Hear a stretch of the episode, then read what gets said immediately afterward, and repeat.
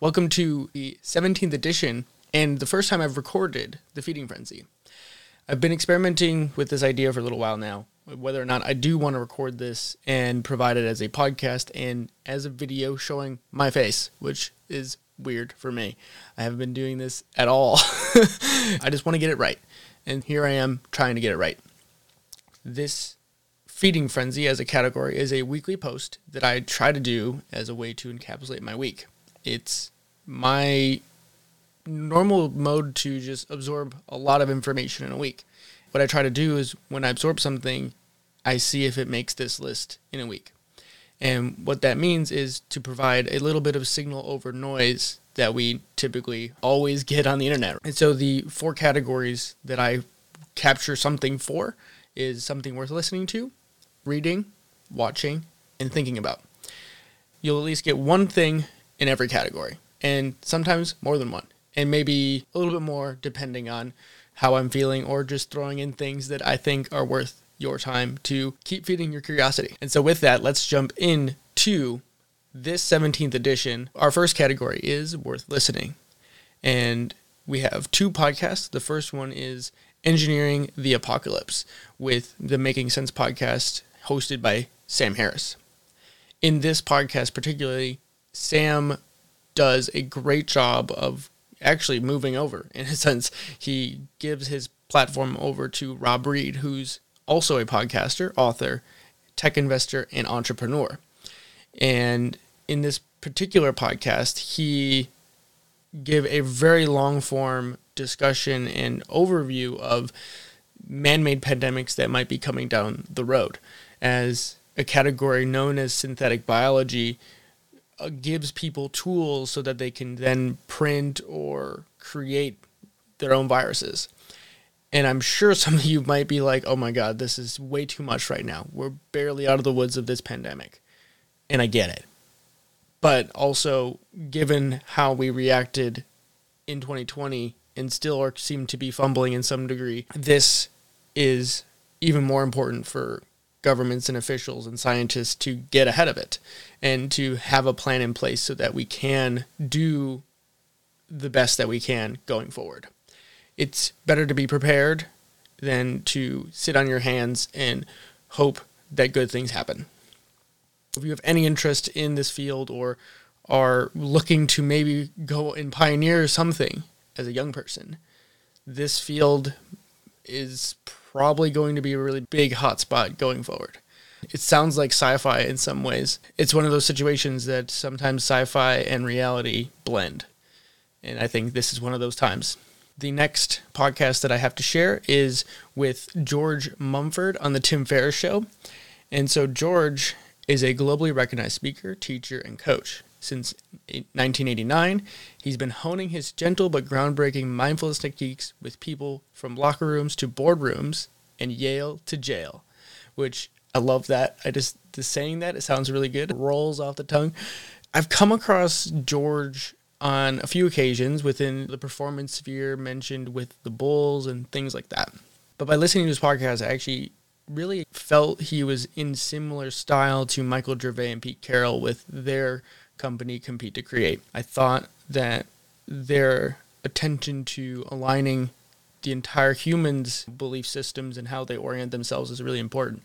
And not only that, but George filling in some of the gaps with Phil Jackson, the head coach of the Bulls, and how he thought about players and aligning their systems together was really interesting to me because back in the 90s when the Bulls were on the top of the world, you really didn't know like you didn't hear about these things. I was too young, obviously, to really know that these were being implemented. But now it's now they're really ahead of their time to think about their athletes in a very unique way that allows them to achieve even higher levels of performance. That now most of us are like, yes, that's how we should be doing this. So, really fun stuff if you're really into just mindfulness and just trying to unlock yourself to be more compassionate with your own mental state, I think this is a powerful podcast for you. And just in general, having a teacher like George who can articulate mindfulness techniques, who, for someone who may say it's more like a woo thing or what have you, I think he is one of those people that can break down those barriers for someone. Obviously, if you can train Michael Jordan to maybe laser like focus, even though he's still just a different human, you might be there, there's something there, right? There's something special. Moving on to worth reading. The first article is a psychedelic drug passes a big test for PTSD treatment. And this is run by the New York Times. And that's part of the reason why I wanted to share this because this is, I think, the one of the first times that New York Times, as a big national publisher, has picked up a story on psychedelics. It shows just how much people are okay with talking about this subject, or at least wanting to explore more of it. The, the study itself is the MDMA study with MAPS. So the MAPS is the Multidisciplinary Association for Psychedelic Studies. And as any longtime listener or reader of my work, I'm all over it. I think it's really interesting. And for me, the other takeaway is just always the stories and the people they interview to shed more light on the impacts of what the methodology is actually doing. Is it helping people at the end of the day? Uh, I really enjoyed this, and I found a link for the actual study. So if you want to read the abstract and how they did and what actually came out of it, you can do that. So again, if you're into the psychedelic space and just where that's all headed, this is another touchstone in that. The next article is the real reason young adults seem slow to grow up. And this is from the Atlantic. And this is the one that I thought was surprising for me this week because I am the young person. and so I really wanted to see what this article is all about. And what surprised me is that even though they looked back at studies from 50s, 60s, and 70s, people in their 20s, they found they wanted the same things as us. And so there's a really cool quote here. It says, In these recordings, we heard students describe wanting time to connect to their purposes to a fulfilling career and to catch their breath before plowing forward into unrelenting responsibility of adulthood. In short, these young adults were seeking to delay reaching adulthood, much like many millennials and Gen Zers do today. The parallels we discovered helped us understand why and when youth need more time to transition to adulthood. And right there it is. And I think maybe this speaks to something about human nature or just human experience. We look back at our parents and say, look, they had it all figured out because we know history in hindsight. And so it was like all the worries that they had just proved not to be as worrisome, maybe. But it's life is just unfolding before you, and all you can do is just do the best you can. And it's not until you have a chance to reflect that you are making decisions or doing the best you could with your decisions that you know. And I don't know, it's really interesting. Maybe to some degree, we shouldn't be so hard on ourselves or asking for time or putting like things you should be doing or I don't feel grown up in quotes because who can say except you and regardless of that like life is not a race with past generations if they did it earlier or later or whenever they don't they didn't live in now so it doesn't really matter really i don't know i'm curious what people think about this one because it, it brings up a lot of thoughts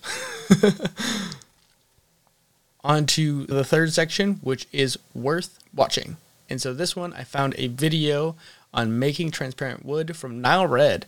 And Nile Red is a chemistry YouTube channel. He basically just goes in and gives you an entire procedure of a some sort of chemical process and catalogs all of the details. And it's really fun. I really enjoy the way he does his work. It's really beautifully filmed and he just does really detailed work. And so this video making transparent wood as I said is one of those things for me that's wait a minute that shouldn't be possible, but it is, and it's really cool. The process itself is really involved, but as I was watching it, I couldn't help but think about possible engineering applications to create a home that's almost built entirely out of wood. Imagine having some sort of giant printer where you could have basically a 3D printer that is printing wood fibers, but you can selectively make different wood fibers transparent or sections of it so you have just windows appear but you're not changing anything rather than having to put a hole in, in the print and then you have to you know put an actual glass frame or something like that you, could have an entire biodegradable house in much less time because it's all the same material. But one thing that the video captured w- quite well is that this process is really complicated and it's hard to scale right now.